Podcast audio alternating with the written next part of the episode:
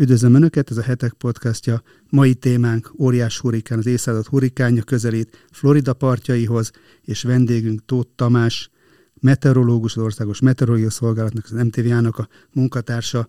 Üdvözlöm Tóth úr, köszönjük, hogy a rendelkezésünkre áll. Jó napot kívánok mindenkinek! Az elmúlt napokban hallhattunk arról fokozat, folyamatosan híreket, hogy érkezik egy nagy vihar, először az évtized viharjának, aztán most az utolsó napon az évszázad viharjának nevezték az ilyen hurikánt, ami Floridához közelít. Mennyire lehet ennek a viharnak a viselkedését előre jelezni? Váratlan-e például az, hogy az utolsó órákban, a partotérés előtti órákban egy hirtelen erősödést lehetett tapasztalni a hurikánnál? Először is azért tisztáljuk le, hogy még nem biztos, hogy azért ez az évszázad viharának nevezhető ez a ilyen, hiszen Florida partjait már ennél erősebb hurikán is elérte, illetve az Egyesült Államok déli részén azért évről évre pusztítanak hurikánok. Tehát várjuk meg a tényleges mértatokat, mielőtt egy ilyen komoly kijelentést tesznek. Nyilván ebben van egyfajta szenzációhajhászat is a háttérben, de az biztos, hogy a floridai partok csak ki vannak téve a hurikánoknak. Ráadásul ilyen nem csak ott pusztított, és azt ki kell ebben az esetben emel, hiszen a karibi szigetvilág is nagyon-nagyon érintett, de valahogy mindig azt róla nagyobb szó, amikor az Egyesült Államokat találja felébe ezek a forgószerek, amelyek igencsak nagy méretű fel, örvényel rendelkeznek, egy szem körül forognak, ugye ez a hurikánoknak az általános tulajdonsága, sajnos időről időre, tehát nem csak az Egyesült Államok délkeleti államaiban, hanem a Karibi szigetvilágban is pusztítanak. Ugye a legerősebbeket az ötös kategóriába sorolják, amikor egy ilyen ötös kategóriájú hurikán bizony szárazföldet szigetet ér, akkor gyakorlatilag mindent letarolt, tehát a földelte egyenlővé. Talán a történelem egyik legpusztítóbb, hanem a legpusztítóbb, vagy a modern történelem pusztítóbb nem hurikánja, de ugyanaz a trópusi ciklon, amit a Atlanti óceánon hurikánon hívnak, a csendes óceán tájfúnak nevezik, tehát, de ugyanaz a jelenség egyébként egy ilyen legnagyobb, vagy a történelem legnagyobb tisztító tájfúna itt a modern az a Haiyan nevű szupertáj Fülöp-szigetek középső részét tette gyakorlatilag a Földdel egyelőre. Az a térség még a mai nap nem heverte ki ennek a szupertájfúnak a pusztítását. Most tehát ezekkel a kifejezésekkel mindig óvatosan kell bánni, de a mostani előrejelzések azt mutatják, hogy a mexikói öböl nem vize felett erősödött meg ez a hurikán, és szépen Florida középső részein ér tartott, tehát a mexikói öböl felüli oldalon, a legfrissebb előrejelzések azt mutatják, hogy újra víz felszín fölé ér, amint Florida közepén a középpontja a szeme kerül az Atlanti óceán fölé, és majd újból az Egyesült Államok délkeleti államaiban érhet majd partot. Az a szerencsé ott élőknek, hogy ez valószínűleg már jóval gyengébb lesz, hiszen a mexikóiból sokkal melegebb, mint az Atlanti óceán. Tehát, hogyha vízfelszín fölépít újra, akkor ezek a hurikánok képesek ismét megerősödni. De várhatóan, mivel nem annyira meleg már a tengervíz az Atlanti óceánon, ezért kevesebb energiát tud majd magába szippantani abból a térségből, és végleg majd akkor diszipálódik, amikor teljes egészében a szárazföld fölött vagy fölé ér, ilyenkor veszti el ugye az energiájának a legnagyobb részét, de már a mostani előrejelzések is azt mutatják, hogy amint áthalad Florida fölött ebből a négyes kategóriájú hurikánból, legalább egyesig elgyengülhet, tehát ez egy jelentős uh, erőveszteség ennek a hurikánnak most valóban ez egy hatalmas trópusi örvény, ami bizony akár még magasabb földrajzi szélességekre is el, tapasztalhattuk már a korábbi hetekben, hogy bizony akár Kanada partjait is elérheti. Persze ott, amikor már jóval hideget tengervíz fölé ér, akkor már nem ilyen trópusi örvényként viselkedik, hanem egy átalakult, de nagyon erőteljes mérsékeltedi ciklonként viselkedik, de ez ugyanígy heves esőzéseket, illetve komoly szélviharokat okoz a mi szó használat fogalom magyarázatunkban.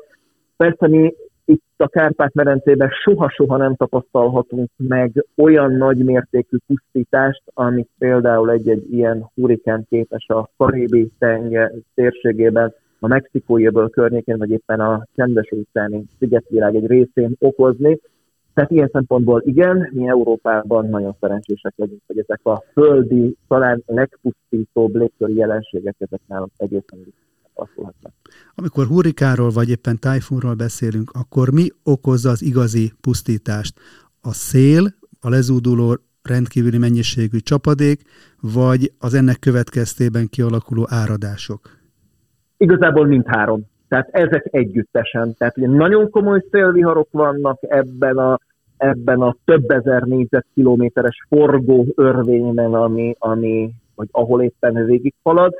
Ugye, mivel trópusi tengervízből szedi az energiáját, ebben pedig az úgynevezett látás hőfelszabadulásnak van igen nagy jelentősége, ez, ez pedig egyben azt is jelenti, hogy ezekben igen erőteljesen szívja magában nagyon nedves légtömeget, és hát olyan mennyiség, vagy olyan elképesztő mennyiségű csapadék képes egy-egy ilyen hurrikán kísérni, különösen Szentval körül, ami például Magyarországon egy év alatt szülik le általában. Tehát ebből is látszik, hogyha mondjuk a Magyarország egy éves csapadéka mondjuk egy-másfél nap alatt szülik le egy, adott területen, akkor azért gondoljunk bele, hogy ez az 50-60 cm-es víztömeg, ami minden egyes négyzetméterre jut, tehát ezt, ha lefordítjuk, akkor ez lehet akár 5-600 mm csapadék, ami ugyanennyi liter négyzetméterenként. Tehát nincs olyan talaj, nincs olyan száraz felszín, ami ezt képes lenne elnyelni, tehát ennek következtében nyilván nagyon komoly áradások alakulnak, és a pusztítás csak a szélvihar tetőzi, hiszen hogyha 200 vagy 250 kilométeres széllökések vannak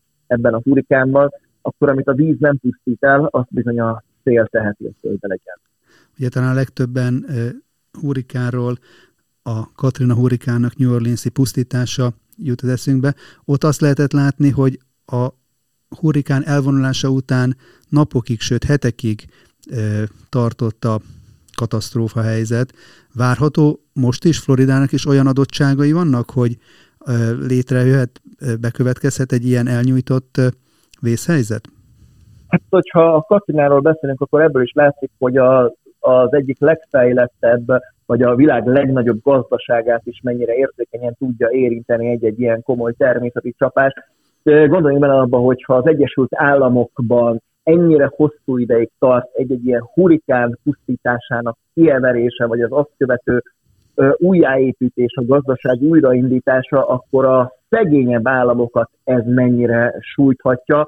A karibi tenger térségében sajnos vannak olyan államok, amelyek akár évtizedekig is képtelenek kiheverni egy-egy ilyen erősebb hurikán okozta pusztítást, és talán ehhez az országcsoportot lehet sorolni a Fülöp-szigeteket, de ugye Japánban is időről időre óriási pusztítást okoznak a tájfúnok, és bármennyire fejlett a japán technika, bizony még őket is nagyon komolyan megviseli.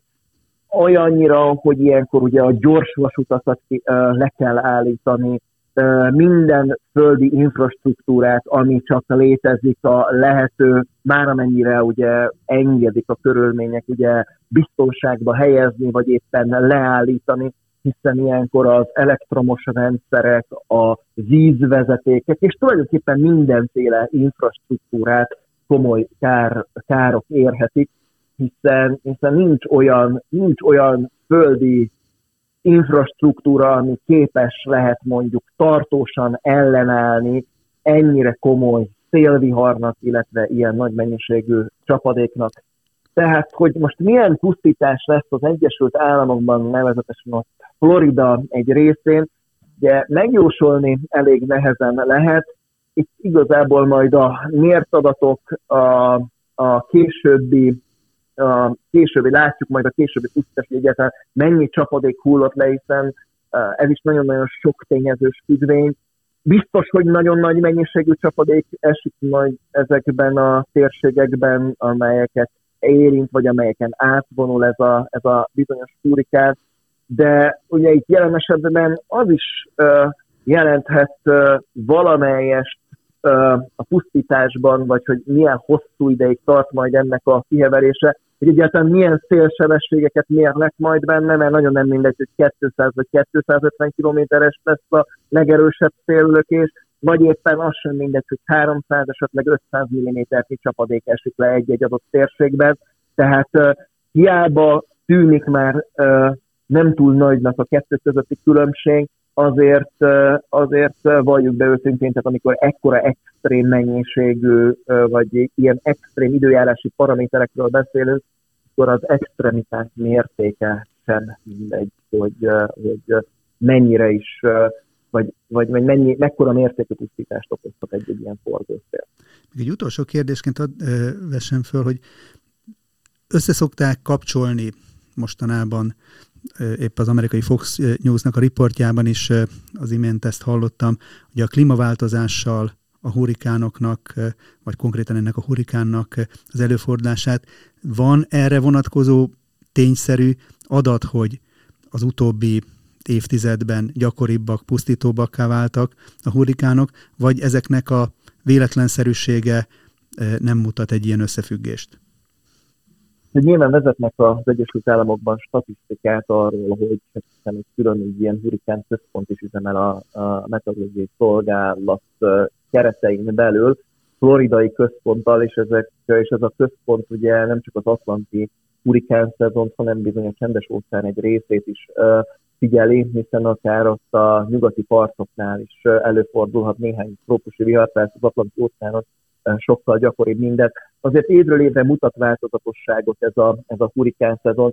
Van olyan, hogy előfordul az, hogy, hogy nagyon nagy számban alakulnak ki az Atlanti óceánon hurikánok, valamikor jóval kevesebb, de ugye össze mindegy, hogy ezek milyen erősségű viharok, illetve milyen a pályáik.